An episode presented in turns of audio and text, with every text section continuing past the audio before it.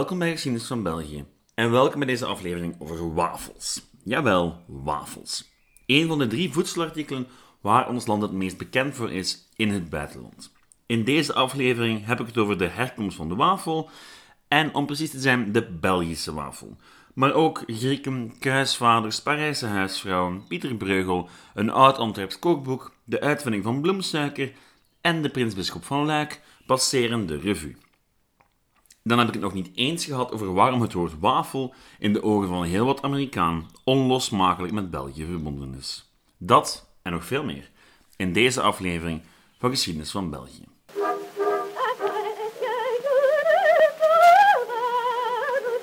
Alvorens over te gaan tot het thema van de dag heb ik nog enkele korte mededelingen. De bevraging van mijn publiek staat nog steeds online en u bent zeer welkom om die in te vullen. Audiokwaliteit, onderwerpen en dergelijke komen er allemaal in aan bod. En de respons was al heel goed. En als alles goed gaat, dan deel ik de volgende week de resultaten. Wat betreft de nabije toekomst van de podcast, zou het kunnen dat ik volgende week en de weken daarna geen volledige aflevering post, maar een audio-opname van enkele essays die ik in het verleden schreef. Kwestie van de laatste maand van het schooljaar te overleven en jullie tegelijkertijd ook iets te geven om jullie zoet mee te houden. En net daarom is ook dit een kortere aflevering. Want er zijn maar zoveel uren op een week. Oké, op naar de geschiedenis van de Belgische wafel. De Belgische wafel is een dingetje. En niet zozeer in België. Want wij Belgen associëren onszelf vooral met die andere grote culinaire uitvindingen die we gedaan hebben. Zijn de frieten, in mijn geval bier, maar ook zeker chocolade. En oké, in Europa zijn we daar best wel voor gekend, maar buiten België lijkt het er heel sterk op dat men ons linkt aan één heel specifiek voedselartikel. Hoe ik dat weet? Wel, ik ben een grote liefhebber van Engelstalige comedy en satire. En als België aan bod komt, dan volgt er bijna altijd een wafelgrap. En omdat dat maar blijft terugkomen, loop ik ondertussen al een goede tien jaar met volgende vraag rond. Wat is nu eigenlijk een Belgische wafel? En wat is daar zo anders aan dan andere wafels? En waarom is dat het eerste waar Amerikaanse en Britse comedians aan denken als het over ons land gaat? Nu, zoals ik zo vaak doe, beantwoord, die beantwoord ik die vraag het liefste met tot historisch perspectief. Wat ons brengt tot de oude Grieken. Jawel, die oude Grieken. Die maakten namelijk al een soort platte koek tussen twee hete metalen platen. Dat was de obelios. En die obelios was dan ook de eerste primitieve wafel. Al had die qua smaak waarschijnlijk heel weinig te maken met de moderne wafel. Want ja, die obelios werd gemaakt met weinig meer dan bloem en water. En het zou een hele tijd duren tot we, de, tot, we tot een moderne wafel zouden komen. Nu goed, dat zou niet zo blijven, afgaande op het eerste wafelrecept dat ooit teruggevonden werd. Want tegen de 14e eeuw had de Griekse wafel zich, dankzij de kruistochten, over de rest van Europa en de Mediterraanse wereld verspreid. En toen in Parijs in 1393 een van de eerste kookboeken werd neergepend, zat er ook een wafelrecept in. Wel, oké, toegegeven. Kookboek is waarschijnlijk een verkeerde beschrijving voor Le Ménager de Paris, vrij vertaald als het boek van het Parijse huishouden. Dat boek was bedoeld voor jonge huisvrouwen om hen aan te leren hoe ze voor hun echtgenoot moesten zorgen. Het was geschreven vanuit het perspectief van een oudere echtgenoot die zo vriendelijk was om zijn nieuwe vrouw, jonge vrouw, uit te leggen hoe ze het huishouden moest bestieren. Nu, dat advies kan kort samengevat worden als wees gehoorzaam. En ja, bij gevolg was er dan ook heel wat advies betreffende het liefdespel, gespreksthema's, hoe men gasten kon ontvangen en kookrecepten. Zo'n dergelijk boek klinkt tegenwoordig wat absurd, maar er bestaan er een heleboel van.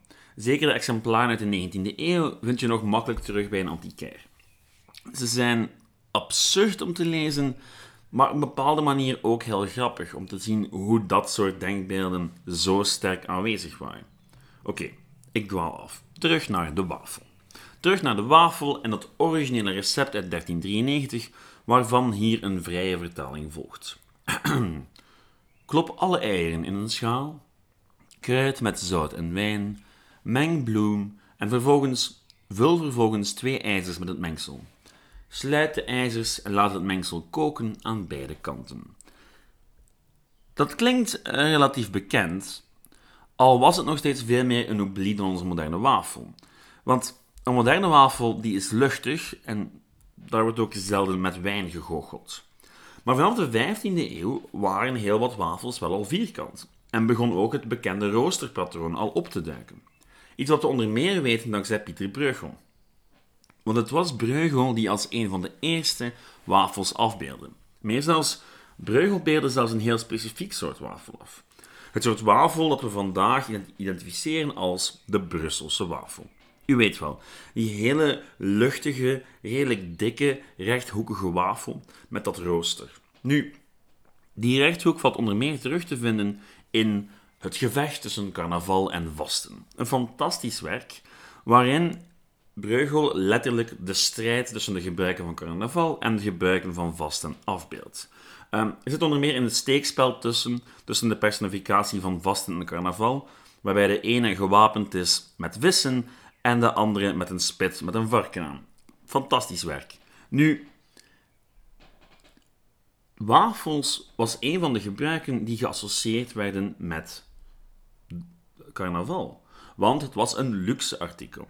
En op het schilderij vinden we aan de kant van carnaval dan ook een vrouw terug die wafels bakt en een man in een wafelharnas die druk bezig is met dobbelen.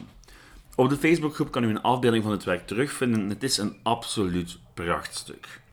Die afbeelding van wafels, in combinatie met steeds meer wafelrecepten vanaf de 15e eeuw, doen vermoeden dat de wafel steeds populairder werd in de loop van de 16e eeuw. Hier volgt een voorbeeldje van een recept in het Middel-Nederlands uit een Antwerps kookboek. Het recept stond er als volgt: Om goede wafelen te bakken. Neemt gerapst wijd brood, neemt daartoe in een dooier van in een ei en de een lepel pot suikers of melksuikers. En hiertoe neemt half watters en de half wijns en de gembar en de kanel. Die wafels werden dus gemaakt met wit brood. Gerast wit brood dat dan diende als deeg, toegevoegd met wat suiker. Men begon steeds meer toegang te hebben tot suiker dankzij de handel met de nieuwe wereld. En kaneel, wat men ook steeds meer kon gaan gebruiken. Maar goed, dat waren ook nog geen echte Belgische wafels. In de eerste plaats omdat die wafels veel te veel tijd namen om te reizen. En het was wachten op gist om tot de echte Belgische wafel te komen. Het vermoeden is ook dat in veel gevallen het biergist was dat als eerste gebruikt werd om die wafels te laten reizen. Biergist, want ja, België was nu eenmaal een land van brouwers. En het was niet ongebruikelijk dat huisvrouwen ook zelf kleine hoeveelheden bier brouwden. Nu, vanaf de 17e eeuw kwamen wafels in allerlei vormen en smaken. Voor iedereen wat wils dus, en naarmate suiker minder duur werd, begon men overal in Europa te experimenteren. Wat me tot de volgende conclusie brengt. Het lijkt er verdacht veel op dat de wafel niet iets exclusief was of is voor onze streek. Het werd gewoonweg heel populair in heel Europa. Vanaf de 15e eeuw doken er recepten op in kookboeken in Engeland, Duitsland, Frankrijk enzovoort. In Frankrijk werden in de 16e eeuw zelfs wafelwetten afgekondigd, om ervoor te zorgen dat als er publiek wafels werden gebakken, dat er geen vechtpartijen uitbraken. En dat zegt je veel over de populariteit. En eerlijk gezegd, wafels zijn nog altijd heel populair in heel Europa en ze bestaan in allerlei soorten maten en gewichten. Er zijn heel veel plekjes in Frankrijk die een eigen soort wafel hebben. In België alleen al hebben we er twee heel bekende. Dus er was een hele grote variëteit. En voor meer details wijs ik met veel plezier door naar artikels over de geschiedenis van de wafel. Opnieuw op de Facebookpagina. Feit is dat in de 17e en 18e eeuw de wafel definitief doorbrak. En in diezelfde periode dook volgens de ontstaanslegende een van de meest bekende soorten wafels op. Een Belgische wafel nota bene, de Luikse wafel. U weet wel, de wafel die meestal ruit- of ovaalvormig is, met een rooster en waar suikerkristallen in zitten. Volgens de legende werden die uitgevonden door de kok van, jawel, de prinsbisschop van Luik. Of hoe al mijn afleveringen op de een of andere manier steeds met elkaar verbonden zijn. Hoe populair de Luikse wafel vandaag ook is, het is niet het ontstaan van de Luikse wafel dat ons dichterbij zal brengen bij het beantwoorden van de vraag waarom Amerikanen wafels eeuwig en altijd met België zullen associëren. Want die wafel, waar de Amerikanen het over hebben, dat is de Brusselse. U weet wel, het soort rechthoekige wafel die Breugel al afbeelde. En die Brusselse wafel, daar wordt gist in gebruikt. Net als in de Luikse eigenlijk, maar door de fysieke hoeveelheid gist is dat echt een hele luchtige wafel. Ook de reden dat ik dat een hele lekkere wafel vind. Nu, net zoals met de Luikse weet niemand 100% zeker wanneer en hoe die ontstaan is. Toch niet in zijn huidige vorm. Want op een echt recept voor de Brusselse wafel was het wachten tot 1874, wat redelijk laat was dus. Wat de Brusselse wafel onderscheidt van al zijn tegenstanders, is dat hij heel licht is. Maar daarmee weten we nog steeds niet hoe het komt dat wafels voor de VS synoniem geworden zijn voor België. Het antwoord is simpel: de wereldtentoonstelling. Niet zozeer die van 1958, al werden daar ook op grote schaal Brussels eh, wafels verkocht, maar die van 1964 in New York. In 1962 was op de wereldtentoonstelling in Seattle al geëxperimenteerd met wafels.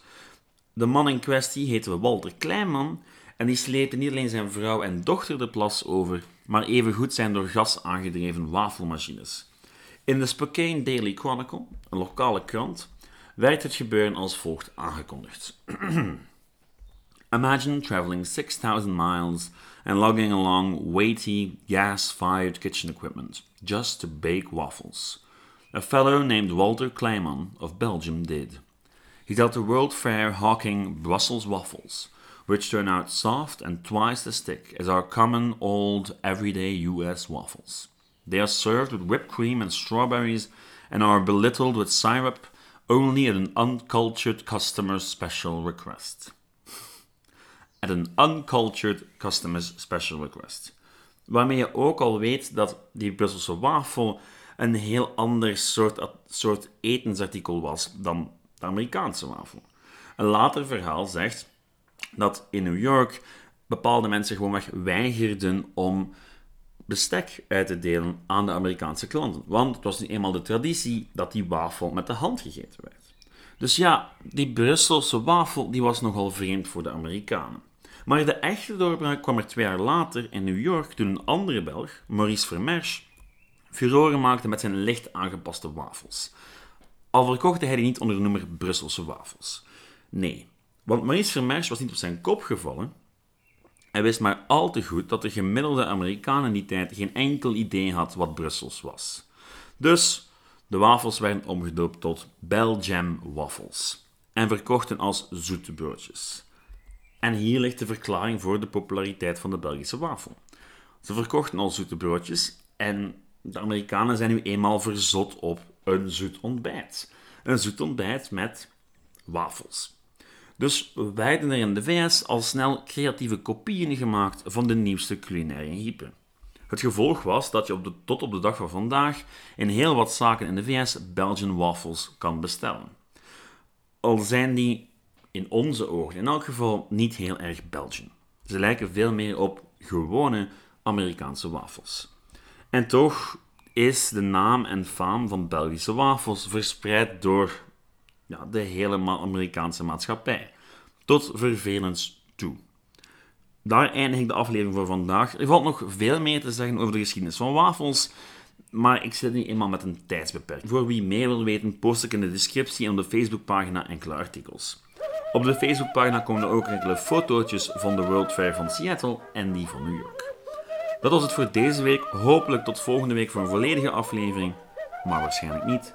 In elk geval, tot dan. Ciao!